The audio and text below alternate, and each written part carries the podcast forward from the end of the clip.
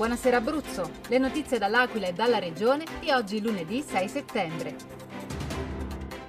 Gianni Anastasio è il nuovo coordinatore dei sindaci del cratere.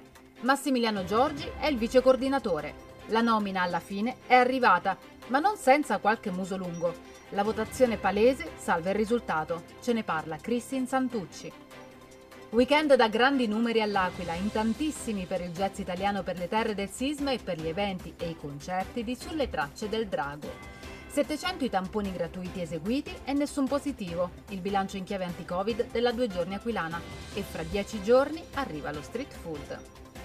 Elezioni ANCE nel limbo, parla Marino Serpetti, candidato alla presidenza ANCE insieme a Eliseo Iannini, Due mesi fa lo stop seguito al sollecito di approfondimenti sulle candidature voluto dai propri viri nazionali. Due mesi di silenzio assordante sulle elezioni, dice Serpetti. Impasse e futuro nebuloso non mi appartengono, chiedo chiarezza.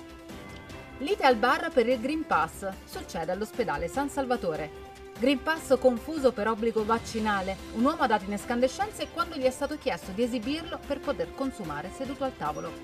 Uno sguardo al meteo con le previsioni di Meteo Aquilano. Al mattino di martedì, cielo sereno, nubi pomeridiane sui rilievi.